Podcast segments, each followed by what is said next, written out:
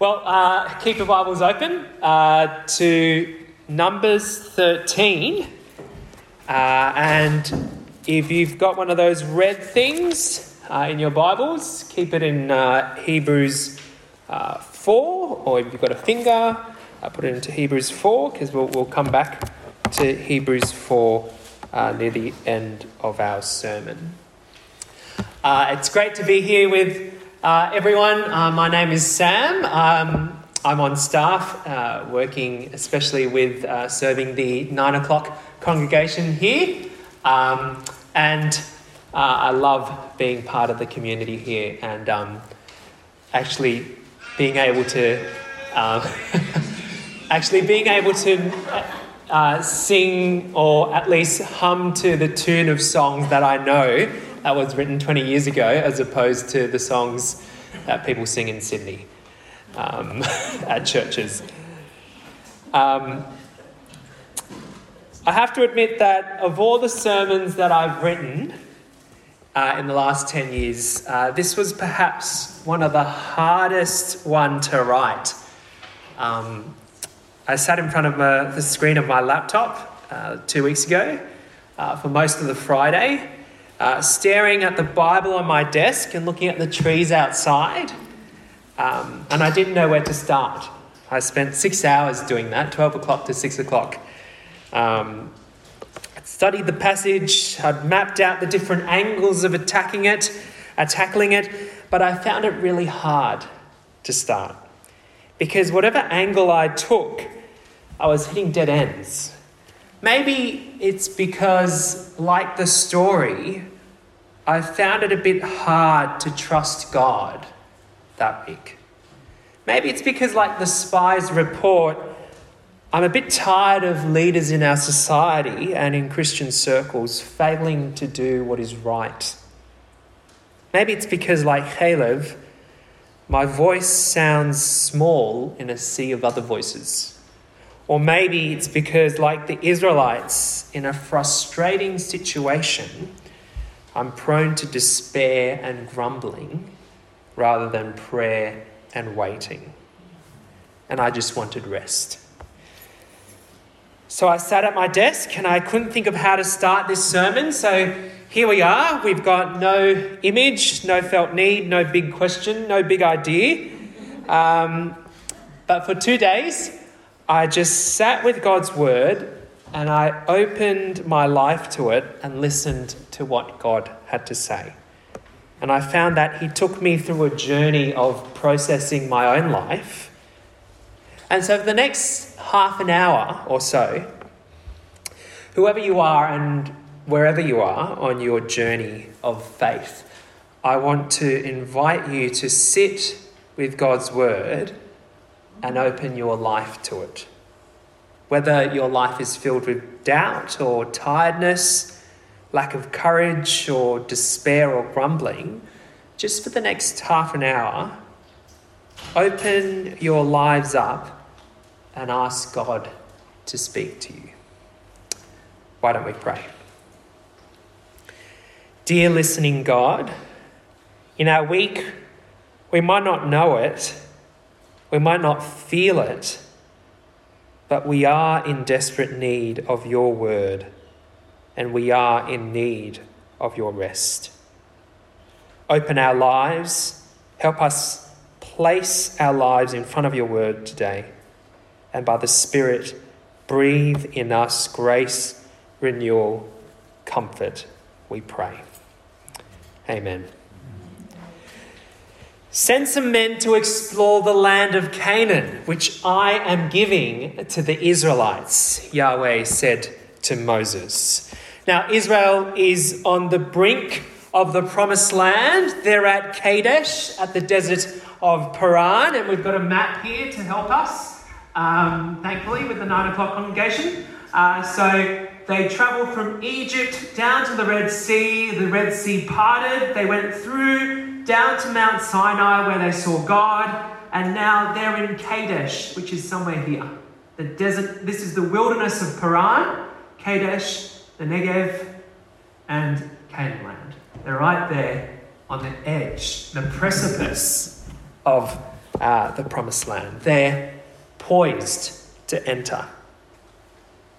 It's a land that God had promised them, a land that's been waiting for them since God gave his word to their forefathers, Abraham, uh, many, many generations ago. And for 400 years, as we've heard uh, in our series, uh, the Israelites were enslaved in Egypt.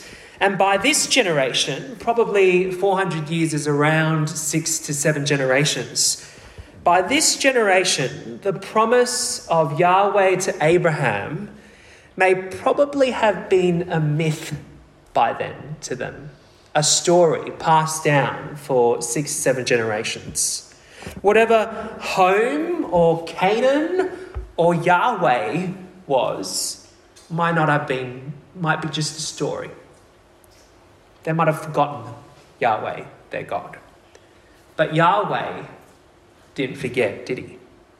Yahweh, God of Abraham, Jacob, Isaac, remembered his promise, and we heard sent miraculous plagues uh, in victory over Egypt, redeemed them from slavery, guided them with columns of fire and pillars of cloud through the desert, protected them when he parted the Red Sea to guide them home. And this promise and promise maker was no longer a myth passed down from parent to child but he was real and living, standing in front of them, thundering and sparking lightning on the top of Mount Sinai.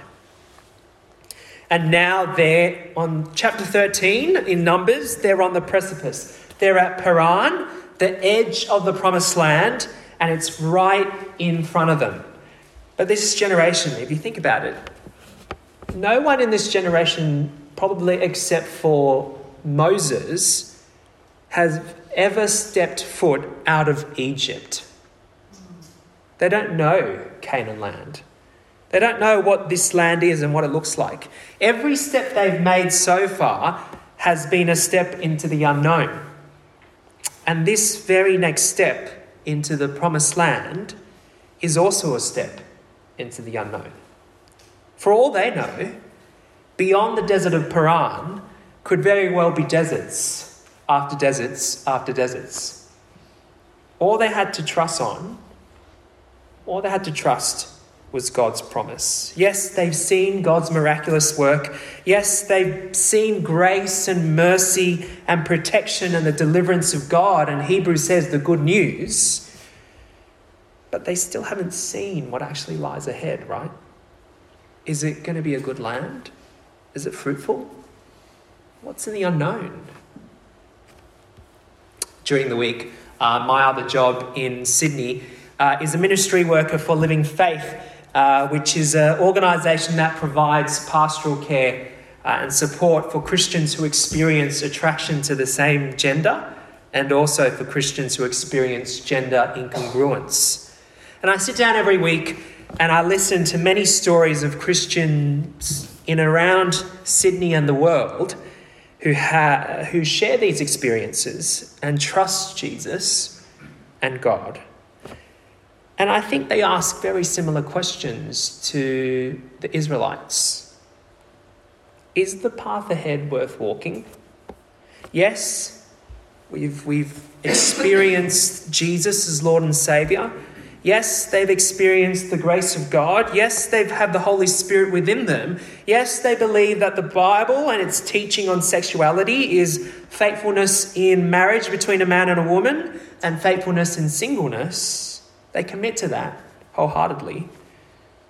But what does the path ahead look like?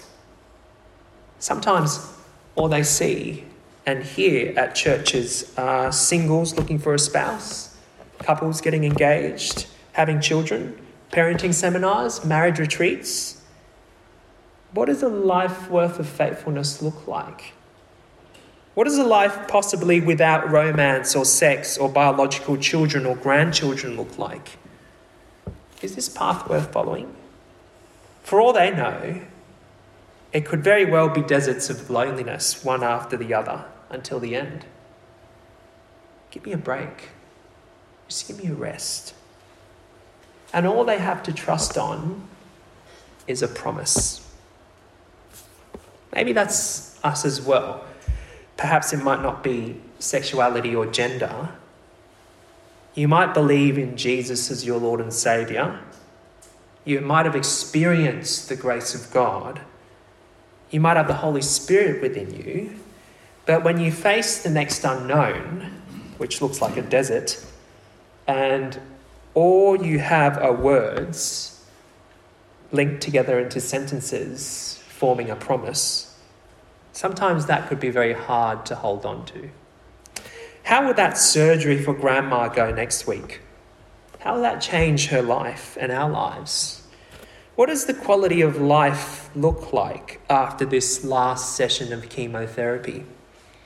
How will I navigate this strange, oh, this strange new stage of my life called um, it's adolescence here, but there's no one in adolescence here. How would I navigate this strange new life called retirement? With all the free time that I have. Will that couples counselling on Thursday afternoon really resolve the conflict that's been brewing for years? What's the path of healing and reconciliation look like? Will that adult child of mine who've wandered away from Jesus, what would that look like for them? Will they come back? Sometimes words are just letters on a page, and promises are just sentences strung together. And we're left to wonder how life giving they can be.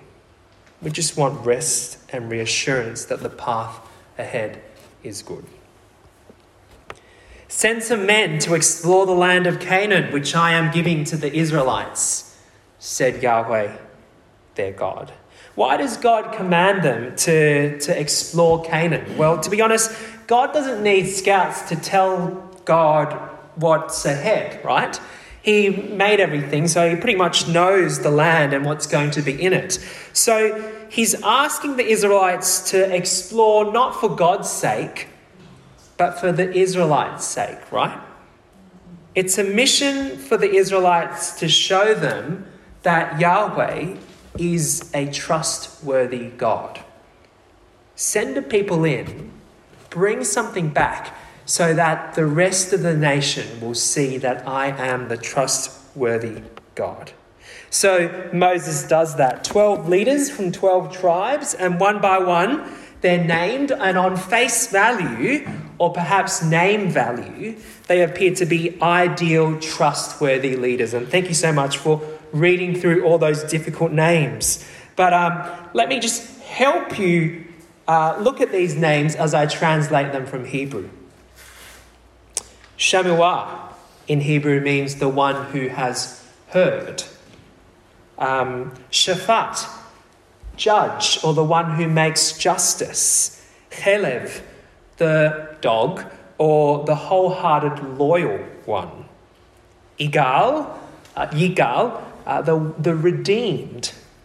Hosea, he helps, he saves, which he's going to change his name later to uh, Joshua, Yeshua, Yahweh saves. Palti, my deliverance. Gadiel, one of my favorites, young goat of God, or perhaps coriander of God, or I think more the providence of God. Gadi, my fortune. Amiel, God is my protector. Zeter, a hiding place. Nahbi, concealed. Geuel, majesty of God.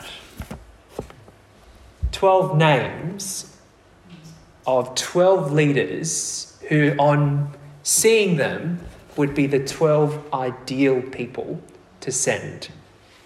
So Moses sends them through the Negev, which is the bottom of uh, the south, which is the southern part of Israel, and then into the hill country. And then Moses asked them to note a few things. Clarify for us what's in the land. Is it good? Is it bad? Is the people there uh, mighty? Is it fortified, the cities? Uh, is the soil good? So the delegates do that, and then they go to Zin, which is on the very southern edge of future Israel, all the way up to Rehov uh, Lebo Hamat, which is right at the northern tip of Israel. So, for the 40 days that they've journeyed in Israel, they effectively journeyed from the bottom of future Israel all the way to the top. They saw descendants of Anak, and then they cut off a cluster of grapes and some pomegranates and figs to bring back. After 40 days, they come back. Have a look with me in verse, where is it? Verse 26. They came back to Moses and Aaron and the whole Israelite community who had all been waiting for them at Kadesh in the desert of Paran. There they reported to them and to the whole assembly and showed them the fruit of the land. They gave Moses this account.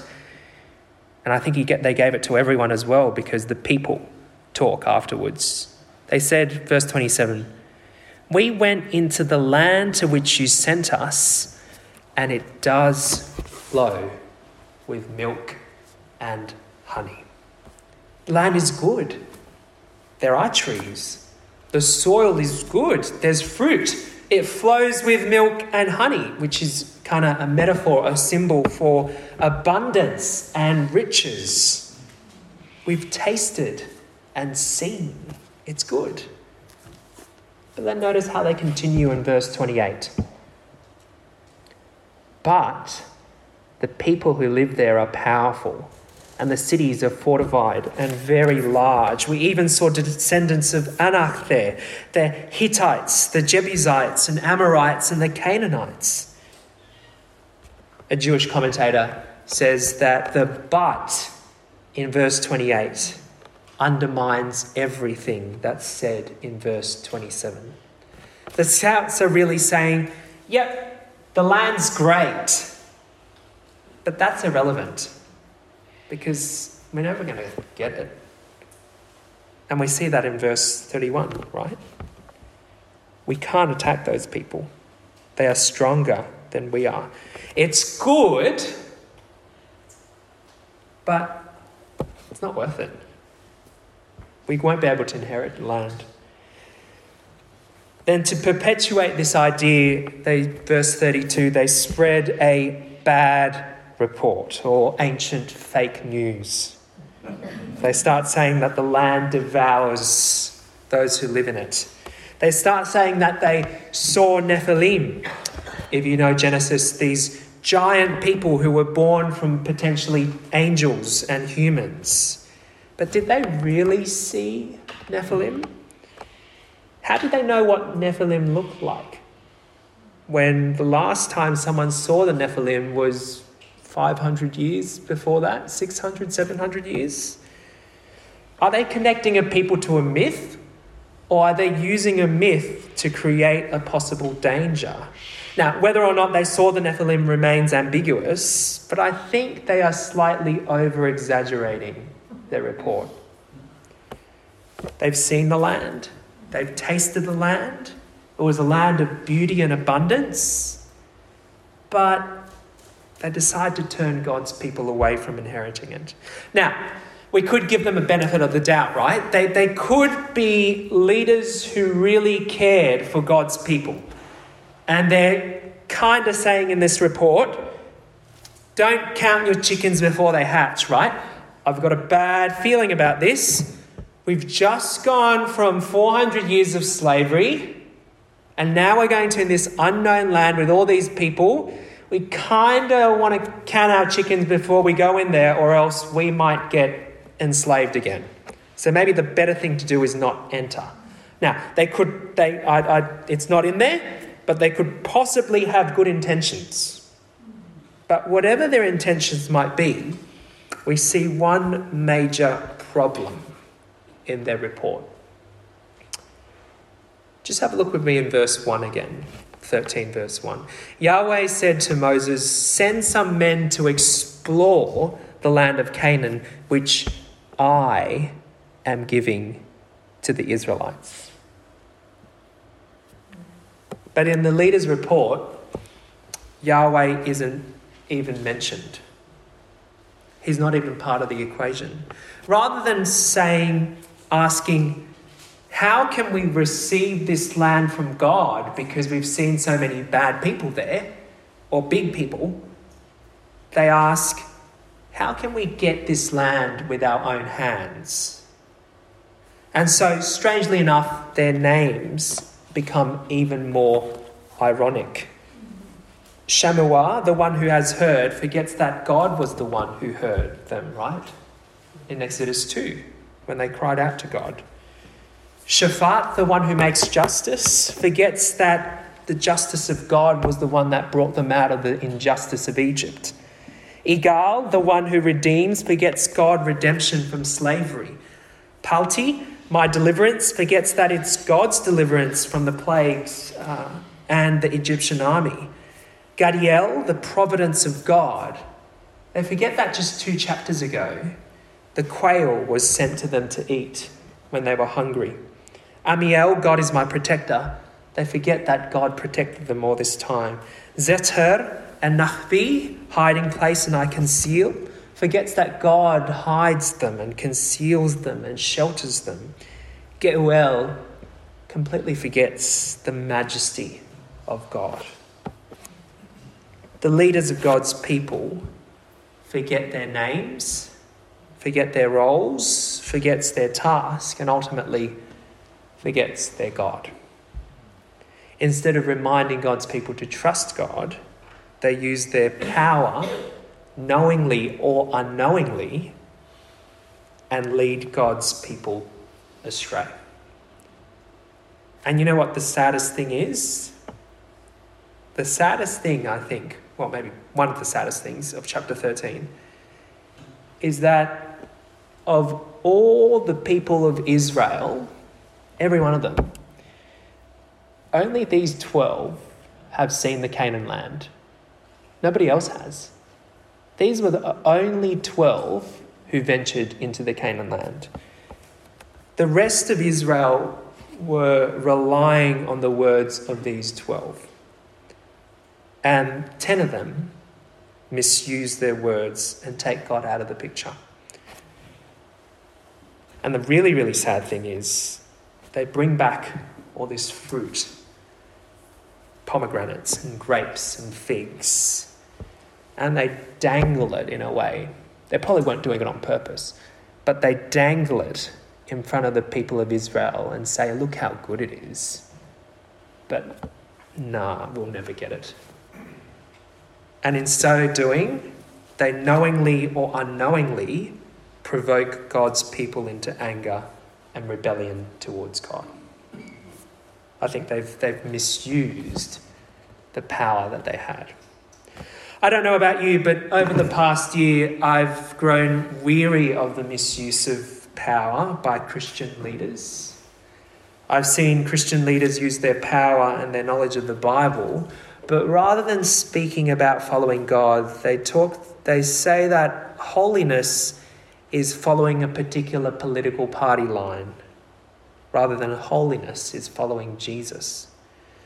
And they say Christian commitment and loyalty is being committed and loyal to a particular set of values for a country rather than commitment and loyalty to the kingdom of God.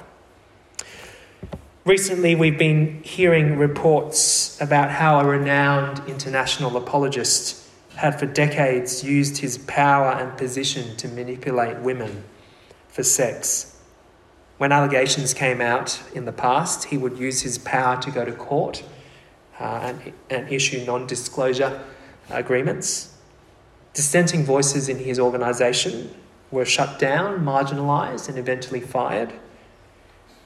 I've seen Christian leaders use their power to deny that racism occurs to deny that abuse of LGBT people occurred, to maintain that the onus of sexual purity, harassment, and rape is somehow on how women choose to dress or present themselves rather than a man's restraint of his behaviour. I think when we look around the world, we can get tired and weary in a world where power is often misused, and we can get disillusioned when it's misused by people who claim uh, to use it in the name of Jesus. We just want rest rest from systems and people and users and abusers. We could think that the failures of the leaders in Numbers 13 are a millennia more than that uh, ago, but they very much continue today. Who will stand up? Well, the small voice of Caleb, one of the twelve, he quiets the people in um, verse 30. We should go up and take possession of the land, for we can certainly do it. But it's no use. Joshua, the son of Nun, stands up to his name. Yahweh says, chapter 14, verse 7 The land we passed through and explored is exceedingly good. If Yahweh is pleased with us, he will lead us into that land, a land flowing with milk and honey, and will give it to us. Only don't rebel against Yahweh, and do not be afraid of the people of the land, because we will swallow them up. Their protection is gone, but Yahweh is with us. Do not be afraid. It was no use. We find that the nation of Israel, they weep in chapter 14, verse 1, and then they take the step further. Have a look with me. Flip over to chapter 14 verse 2. They grumbled, and then the whole assembly said to Moses and Aaron, If only we had died in Egypt or in this desert. Why is Yahweh bringing us to this land only to let us fall by the sword? Our wives and children will be taken as plunder. Wouldn't it be better for us to go back to Egypt? And they said to one another, We should choose a new leader, a leader and go back to Egypt. Verse 10 The whole assembly talked about stoning Caleb and Joshua. It's a massive turnaround, isn't it? God chose Moses to lead Israel out of Egypt, but now they want to choose someone else to go back into slavery. They cried out to God to listen to them, to rescue them from slavery, but now they're grumbling against God and they want to go back to Egypt. We see in Numbers 13 that the lack of trust in the leaders, a small group of people who has power, influence the lack of trust of a whole group of people. And at the end of that story, they were ready to pick up stones and kill the two, only two people who spoke the truth. It was hard writing this sermon because over the past few weeks, I've been increasingly weighed down with seeing Christian leaders knowingly or unknowingly misusing their power.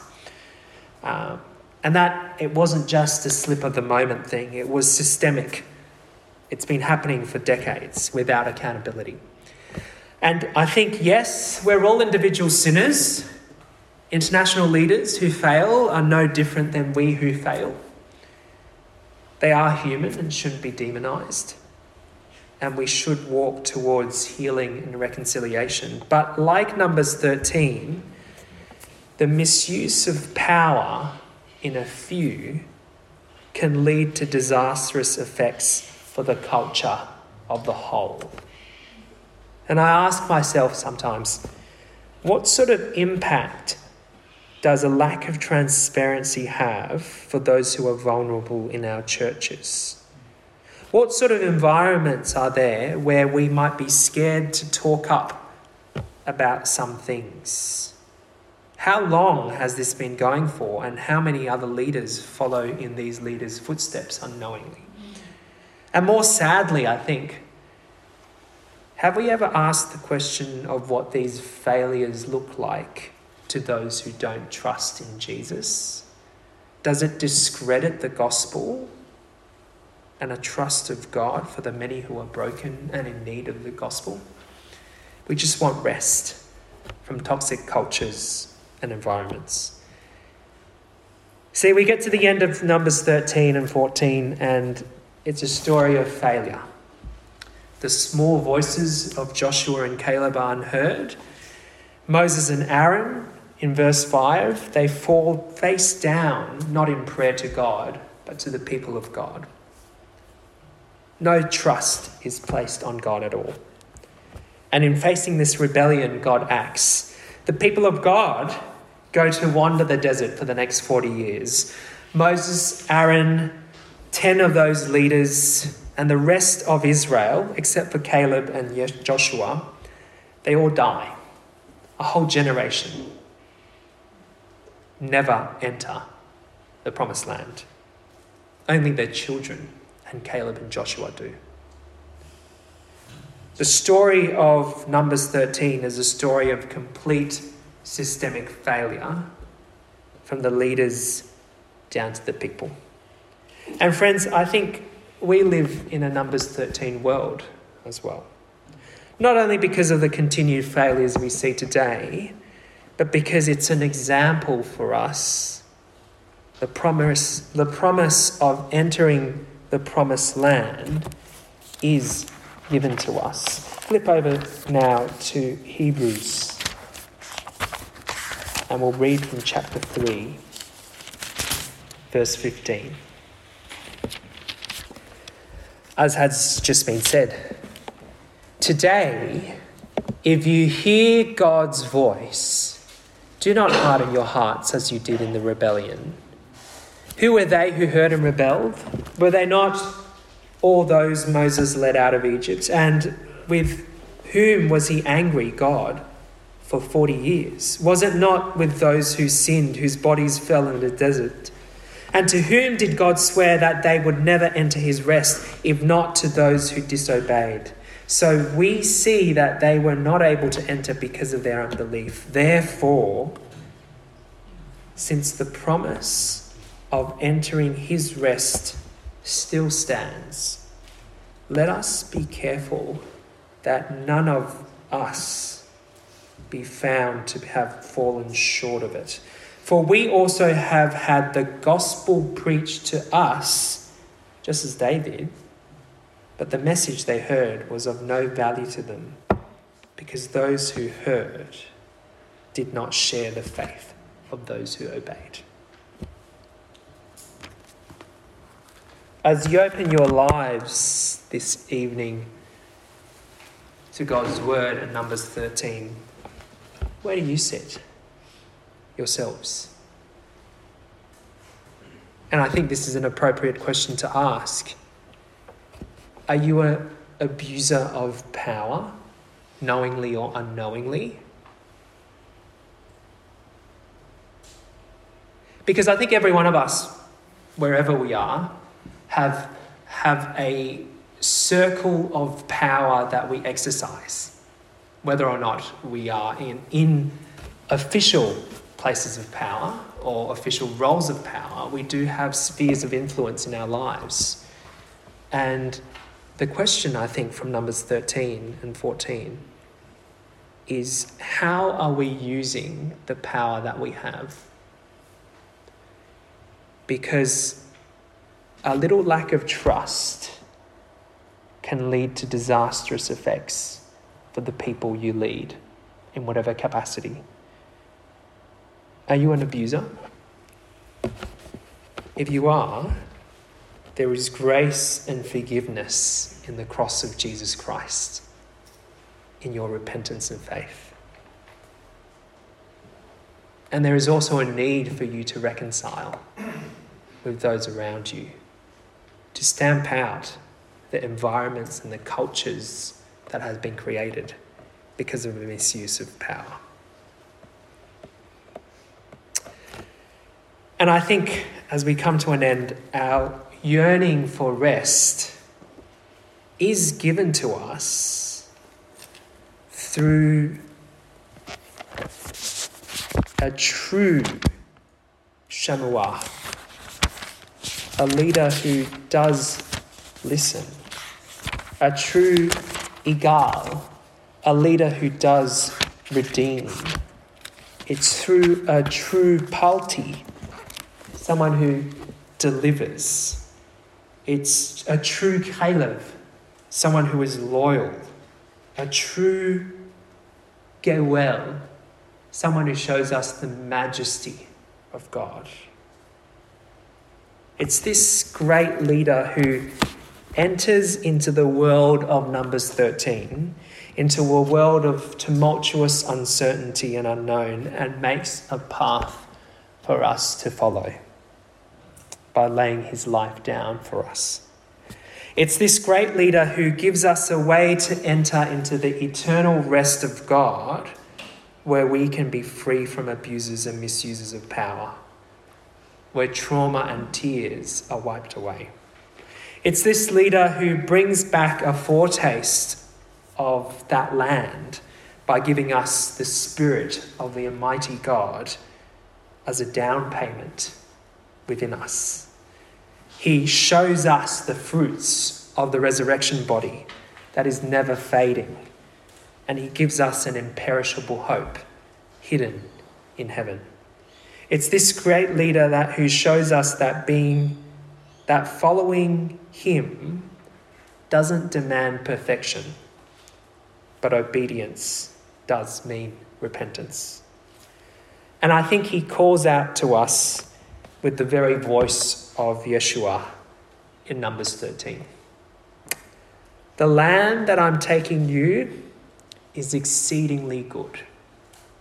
Because of what I've done, the Lord is pleased with us. I will lead you, lead you into that land, a land flowing with milk and honey, and I will give it to you.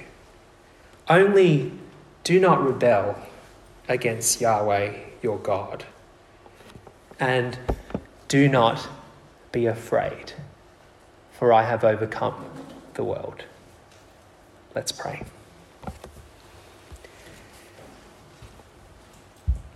As we inhale today and realize where we are before you, O God, we exhale and give you our worries and cares. Because through the true Yeshua, you give us rest and peace, knowing you have walked every step before us. And it's in this Yeshua's name we pray. Jesus Christ, our Lord and Saviour. Amen.